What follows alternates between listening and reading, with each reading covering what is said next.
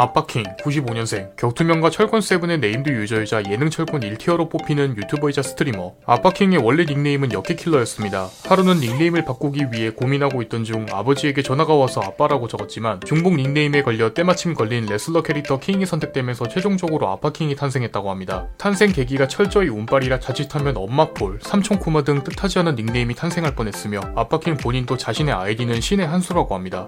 어렸을 때부터 격투게임에 관심이 많았던 아빠킹은 과거 학생들의 국민 루트인 하교길 문방구와 오락실을 다니며 자연스럽게 게임에 빠져들게 되고 이때 철권 태그 1, 블러디로어2, 와쿠와쿠 7 등 국민 격겜 3대장을 모두 섭렵 여기에 실력까지 좋았던지라 친구들과 붙으면 웬만해서 연승할 정도였고 나중엔 지역 문방구에서 제일 잘하다 보니 친구들이 피했다고 합니다. 여기에 집에서도 킹오파 98, 99 시리즈도 자주 플레이했는데 하루는 아무리 해도 보스를 깨지 못하자 결국 키보드 shotgun을 치게 되고 급기야 어머니가 아들 이상해 라는 식으로 얘기하셨다고 합니다. 운동신경이 상당히 뛰어났습니다. 아빠킹 채널에 올라와 있는 파쿠르 영상만 봐도 평범하지 않은 실력을 가지고 있는 그는 우연히 파쿠르를 해보자는 친구의 권유에 단순히 입문. 운동신경이 좋았던 탓에 한창 활동할 때는 관련 커뮤니티에서 나름 네임드급의 인지도를 자랑했다고 합니다. 덕분에 스턴트맨의 꿈을 가지게 되고 정신적, 육체적으로 더 건강해지면서 자신감을 얻게 됐지만 순간의 실수도 큰 부상으로 이어질 수 있는 파쿠르 특성상 자잘한 부상을 얻게 되고 잠깐이었지만 하반신 마비 증상을 겪게 되면서 파쿠르는 잠정적으로 그만두게 됩니다. 당시 아빠킹의 나이는 중학교 2학년, 앞서 언급한 파쿠르 부상 때문에 의욕을 잃어가던 중 친구의 제안으로 제물포에 있는 금속오락실을 방문. 이때 처음으로 철권6 시리즈와 조우하게 됩니다. 문방구 연승 경험을 되살려 오락실에서의 화려한 데뷔전을 기대했지만 완전히 달라진 게임성에 맞은편 고등학생 형들을 이기기엔 역부족이었고 여기에 승부욕까지 불타오르다 보니 PSP를 구입. 하루 종일 연습하면서 결국 일주일이 지나 고등학생 형에게 제대로 복수했다고 합니다. 참고로 아빠킹이 다녔던 금성 게임랜드는 90년대에 지어져 아직도 장사하고 있으며 인천을 대표하는 대전 액션 게임 성지로 불린다고 합니다. 한창 오락실을 자주 다니던 시절 부천의 한 오락실에서 아저씨 유저와 붙게 되는데 당시 마지막 라운드를 화랑의 날먹 기술로 이기다 보니 화가 난 아저씨에게 머리를 붙잡혔다고 합니다. 그리고선 하는 질문 그렇게 게임하니까 재밌냐? 라는 식의 공격을 받게 된 아바킹은 당황한 나머지 놀라게 되는데 다행히 같이 게임하던 형들이 오면서 상황은 일단락되었고 아저씨는 도망갔다고 합니다. 현재 철권을 주 컨텐츠로 트위치에서 방송하고 있는 스트리머입니다. 방송 시작 계기는 과거 주력 게임인 철권으로 사람들과 소통을 해보고 싶었고 단순히 자신과 놀아줬으면 하는 마음에서 시작 당연히 초창기엔 시청자도 별로 없었고 소규모 방송이라 침묵 위주로 돌아갔었지만 비슷한 시기에 방송하는 대기업 방송인들을 보면서 변화가 필요하다고 생각해 침묵 멤버들을 쳐내고 5명도 채 되지 않은 시청자로 방송했다고 합니다. 하지만 꾸준한 노력으로 현재는 평균 1000명 단위의 시청자 수를 확보한 실력파 스트리머 중 한 명으로 가끔 뜬금없는 합방으로 시청자들을 놀래키기도 합니다. 드립력이 상당히 좋습니다. 고계급 랭크 매치에서도 한순간도 입을 쉬지 않을 만큼 말을 많이 하는 편이며 여기에 상대방과 보는 시청자들도 캥받게 하는 요소가 한두 가지가 아닙니다. 예능성 대전에서 빛을 발하는 그의 드립력은 의도치 않게 유행어를 많이 만들어냈는데. 어, 오징어. 건드린 다음에 무한백 징어. 낙지. 낙지. 형 치매 무야호 무야호. 이렇게 캐릭터의 기술을 여러 밈에 맞춰서 만들어내지만 개인적으로 생각하는 그의 최고 유행어이자 드립은 바로 무릎과의 대전에서 나온 그의 한줄평.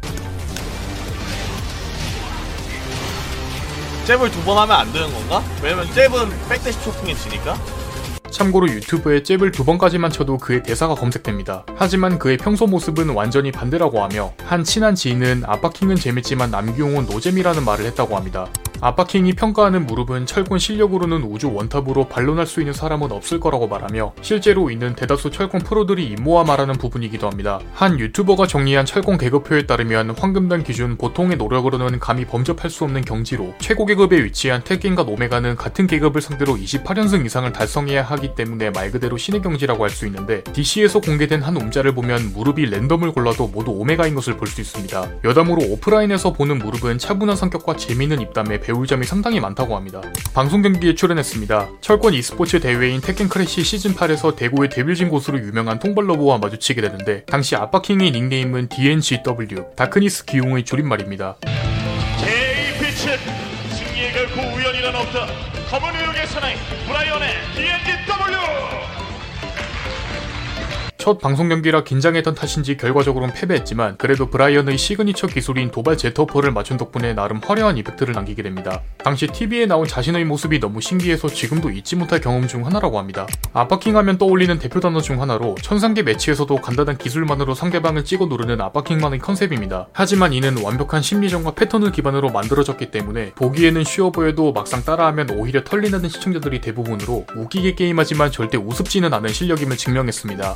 격투 게임 나루티밋 스톰에서 과거 3, 4년 정도 원탑 자리를 유지했었고 네 번째 시리즈에서는 아시아 1위를 찍었을 정도로 호카게 그 자체였습니다. 한때 평균 승률 97%를 유지할 정도로 뛰어난 실력을 가지고 있지만 중간에 코 파면서 게임하는 바람에 아쉽게 패배를 기록했다고 합니다. 아쉽게도 현재는 컨텐츠를 제외하고는 더 이상 플레이하지 않으며 같은 제작사에서 출시한 귀멸의 칼날 대전을 즐기고 있는 중입니다.